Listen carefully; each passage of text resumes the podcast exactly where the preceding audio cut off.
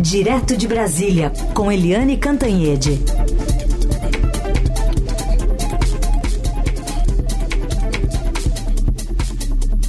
Oi.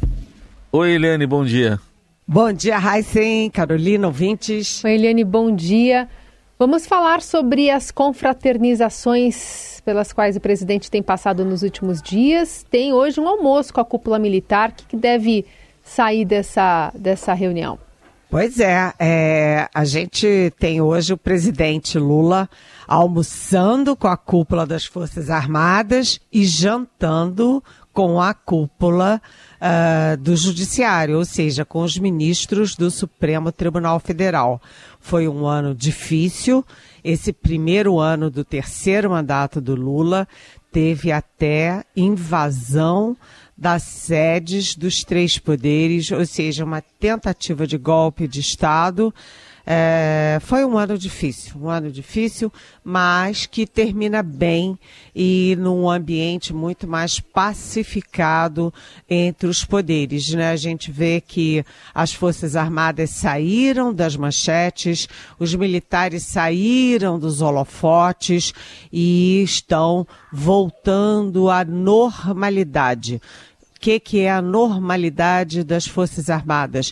É os militares eh, voltados para os seus equipamentos, seus treinamentos, suas funções constitucionais de defesa eh, da pátria, defesa das fronteiras, Neste momento, uh, o Exército está, inclusive, reforçando as fronteiras com a Venezuela, depois que o ditador Nicolás Maduro ameaça, né, passou a ameaçar a anexação de 70% do território da Guiana, ali do lado.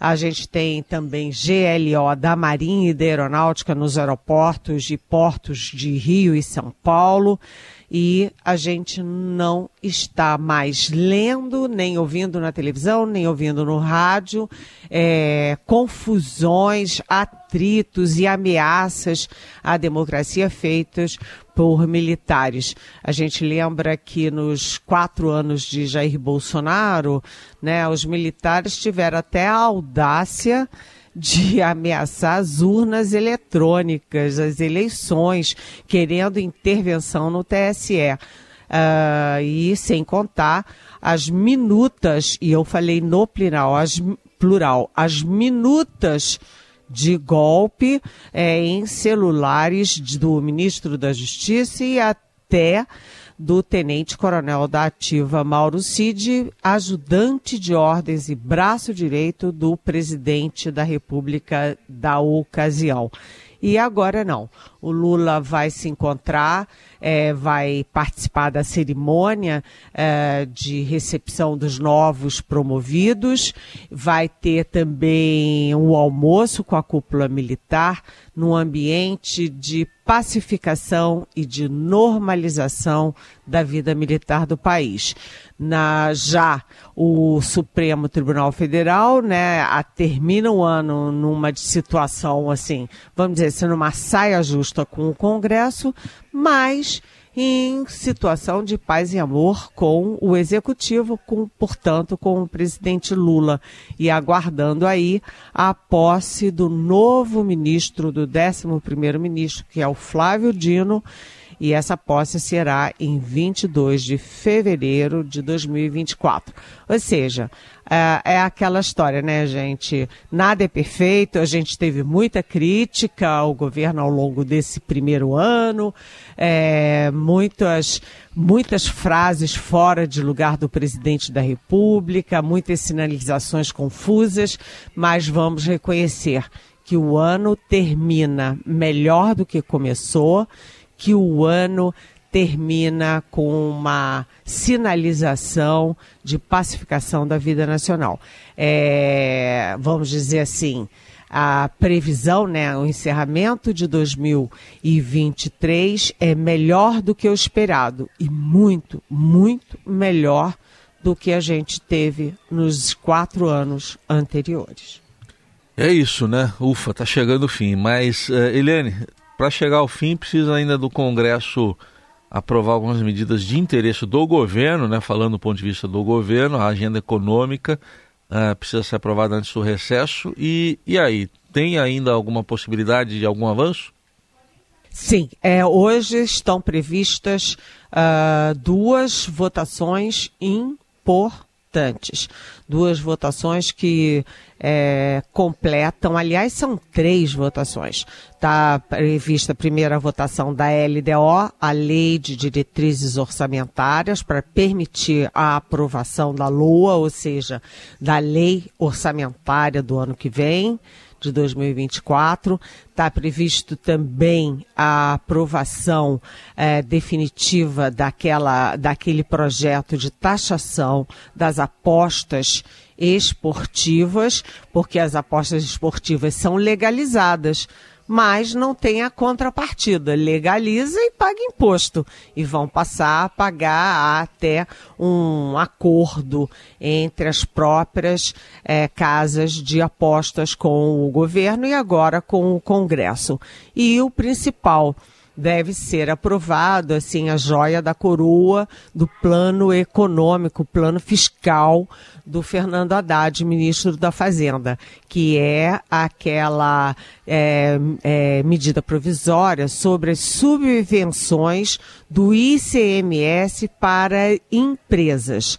E isso é capaz, na avaliação do governo, de atrair aí uma arrecadação maior né, uh, maior do que o previsto em 35 bilhões de reais. E isso tudo é importante para o Fernando Haddad tentar fechar aí um equilíbrio fiscal e perseguir a meta do déficit zero em 2024. Se a gente acredita nisso, não. A gente não acredita nem em Papai Noel, nem em déficit zero. Mas né? É, o importante é reduzir o déficit o mais, uh, o mais impactante possível. E é isso que o Congresso tenta fazer nessa última semana de votações antes do recesso parlamentar. Uhum. Seguimos com Eliane Cantanhede para falar sobre essa manobra que já estava prevista para acontecer, que é o governo entrar no Supremo contra a derrubada do veto presidencial à prorrogação da desoneração da folha de pagamentos feito pelo Congresso. E agora o próximo passo é esperar, Eliane? É, é, isso aí tem uma estratégia, né? É uma estratégia, inclusive, que eu trouxe aqui na Rádio Eldorado no primeiro momento, é, com altas fontes da Fazenda. A intenção quando o governo entra no Supremo Tribunal Federal contra a derrubada do veto do presidente Lula, a intenção não é abrir uma guerra com o Congresso é, para tentar impor né, a, o fim da desoneração. É ao contrário. Né, como está chegando aí, tem aí o, o, o recesso do judiciário, a intenção é, tanto do advogado-geral da União, o Jorge Messias, quanto do ministro da Fazenda, Fernando Haddad, é, a intenção é simplesmente conseguir obter, vamos dizer assim, cavar uma liminar do Supremo contra a derrubada do veto e, com isso, ganhar tempo. Ou seja, o Haddad quer ganhar tempo para negociar uma solução alternativa à desoneração da folha uh, salarial. Que que, que que é isso? Vamos explicar rapidamente. É, hoje, é, os setores que mais empregam mão de obra, que são 17 setores da uh, enfim, da vida nacional, da economia nacional, esses setores pagam, é, não pagam imposto, né, a desoneração não pagam imposto sobre as suas mão, a mão de, as suas, seus funcionários. Né? Tem um imposto camarada, reduzido. E com uh, o que, que o governo queria? Acabar com esse fim do imposto e todo mundo voltaria a pagar imposto como o resto da economia sobre os seus funcionários, sobre a sua folha de pagamentos. E aí uh, esse, essa desoneração, essa falta de taxação acabaria no dia 31 de dezembro. O Congresso decidiu prorrogar o Lula derrubou a prorrogação e o Congresso derrubou a decisão do Lula. Ou seja, voltou, manteve o projeto dele de prorrogação dessa desoneração. É, agora, o que que o Haddad está negociando com o Congresso? Precisa dessa liminar para ganhar tempo e negociar com o Congresso uma saída alternativa, que é o seguinte: é, acabar com a desoneração agora, a partir de 1 de janeiro de 2024, mas com um cronograma de ir é, reonerando, de ir cobrando a taxação de funcionários a, em até cinco anos. Ou seja, começa gradualmente, começa com uma taxa menor, vai aumentando, dependendo dos setores, fazendo distinção entre setores, até que haja uma reoneração em cinco anos. Então, não é uma guerra. O governo não abriu uma guerra com o Congresso usando o Supremo. Apenas está usando o Supremo para ganhar tempo e negociar politicamente com o Congresso. Tudo bem, assunto que a gente acompanhar. E tem outro aí que foi dado uma espécie de pontapé inicial ontem, é, no assunto que já é antigo no governo, de tentativa de redução do preço das passagens aéreas. Para você comentar, Helene, vamos colocar aqui o que disse o presidente Lula ontem. Ele criticou o preço das passagens é, aqui no país, disse que o governo terá que se debruçar sobre o assunto e deu essas declarações em Macapá, lá na capital do Amapá, onde foi entregar unidades do Minha Casa Minha Vida e fazer anúncios na área de energia. O governador estava me contando que de vez em quando uma passagem de avião daqui para Brasília chega a custar 10 mil reais. Olha, eu vou dizer para vocês uma coisa: não tem explicação. Não tem explicação o preço das passagens de avião nesse país. Essa é uma coisa que o governo vai ter que se debruçar, o Senado vai ter que se debruçar para a gente tentar encontrar uma solução. Bom, Helene, o governo então já conversou com três empresas aéreas e aí, é para valer? Pois é, né? Eu achei sinceramente que é, eles queriam uh, fazer um anúncio, queriam confirmar, mas que não tinham o pacote pronto. Nem o governo, nem as companhias aéreas. E anunciaram assim, de qualquer jeito. É, quando a gente olha, a, a, Azul, por exemplo, anunciou um pacote para 10 milhões de passagens, olha só, é coisa para burro, é, em até 700 reais. 799 reais. Bem, isso não é nenhum favor, né? 799 reais uma passagem não é barato. a média das passagens é 750, mais ou menos. Ou seja, é, é, anunciou que vai manter o preço. Eu achei que o programa ainda não está ajustado. E me lembrei, né, que quando o Márcio França era ministro de Portos e Aeroportos e anunciou um programa de barateamento de passagens para aposentados, estudantes, etc., né? Foi um Deus nos acuda e o Lula desautorizou o Márcio França. Agora, o Márcio França já saiu do ministério, quem assumiu foi o Silvio Costa, deputado Silvio Costa, e uh, eles queriam, porque queriam anunciar a boa notícia, mas não tinham muito o que anunciar, não. Então, gente, quem vai viajar, é melhor ficar de olho mesmo nessas promoções que as companhias fazem, principalmente no fim de semana. Eu, por exemplo, quando eu vou viajar, serviço não, porque não sou eu que compro a passagem, né? mas quando eu compro a passagem, eu fico de olho todo sábado e domingo nas promoções e tem promoções muito boas, principalmente se você está comprando é, com bastante antecedência. Essa é a minha recomendação, porque esse programa do governo ainda está deixa muito a desejar.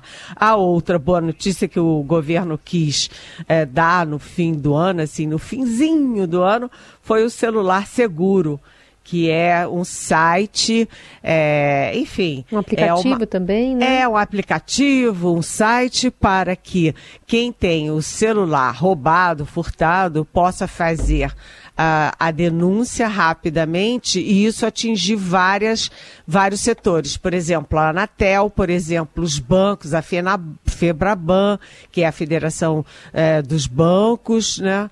Para que uh, seja cortado ali o crédito, o acesso às contas, porque o grande medo quando roubam o celular é isso, né? Que os bandidos usem os seus aplicativos bancários e saquem seu rico e suado dinheirinho da sua conta.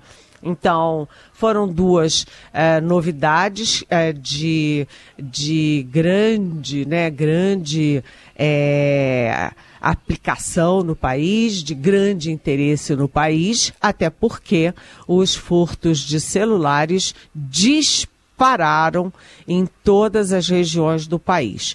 É, São Paulo, Rio, Minas, principalmente Salvador. E o perigo é esse. O perigo não é só perder o seu celular, é também é o acesso às suas contas bancárias, os seus dados pessoais. Enfim, foi uma, um anúncio do governo, mas é assim, para melhorar o, o bloqueio, para agilizar o bloqueio. É, na próxima, quem sabe, impedir também né, que eles ocorram, ou pelo menos melhorar a segurança dentro dos estados.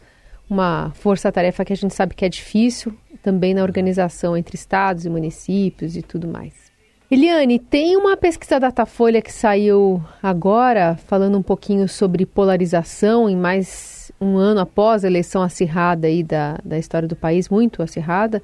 Essa polarização política segue forte entre o eleitorado brasileiro, a pesquisa divulgada hoje mostra que nove em cada dez entrevistados mantêm convicção no voto que fizeram na eleição do ano passado e apenas 8% afirmam não terem feito a melhor escolha.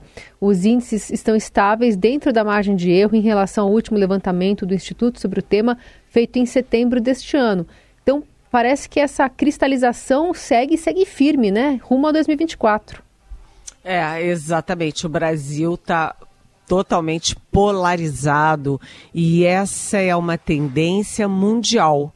O que, que é a tendência mundial? É que você cristalizou a polarização entre esquerda extrema-direita estrangulando o centro. Isso é muito, muito notado, né? muito é, fácil de identificar aqui na América do Sul, na Europa, nos Estados Unidos é, e por aí afora.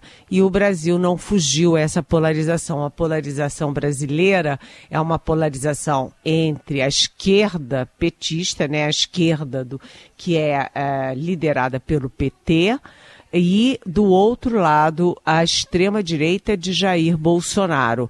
E aí vira quase assim um dogma, vira quase uma, sabe, uma crença religiosa é, em que você acredita em tudo o que te metem na cabeça. Então, o Bolsonaro, por exemplo, fez tudo o que fez na pandemia contra máscara, contra vacina, contra isolamento social e as pessoas continuaram sendo bolsonaristas.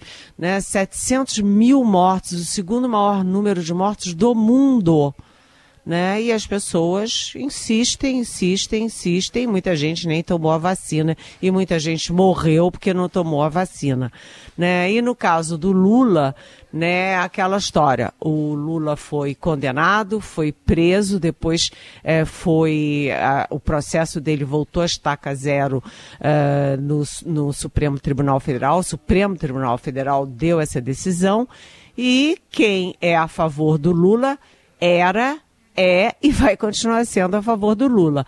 É uma polarização e o grande desafio da política brasileira é encontrar um centro, equilibrar essa balança. Eu não estou dizendo um centro para vencer, mas um centro para equilibrar e tirar as pessoas dessas duas opções.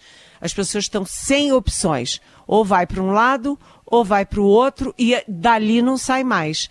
É preciso equilibrar e dar alternativas a centro-direita, a centro-esquerda, né? É, e diversificar mais as opiniões, porque a polarização, desculpem a expressão, costuma ser burra, mas o pior não é nem isso. O pior é que ela às vezes se torna violenta, como a gente viu em 8 de janeiro. Muito bem, essa é Eliane Cantanhede conosco, sempre a partir das nove. Amanhã está de volta aqui ao Jornal Dourado. Obrigada, Eli. É, um beijo e até amanhã.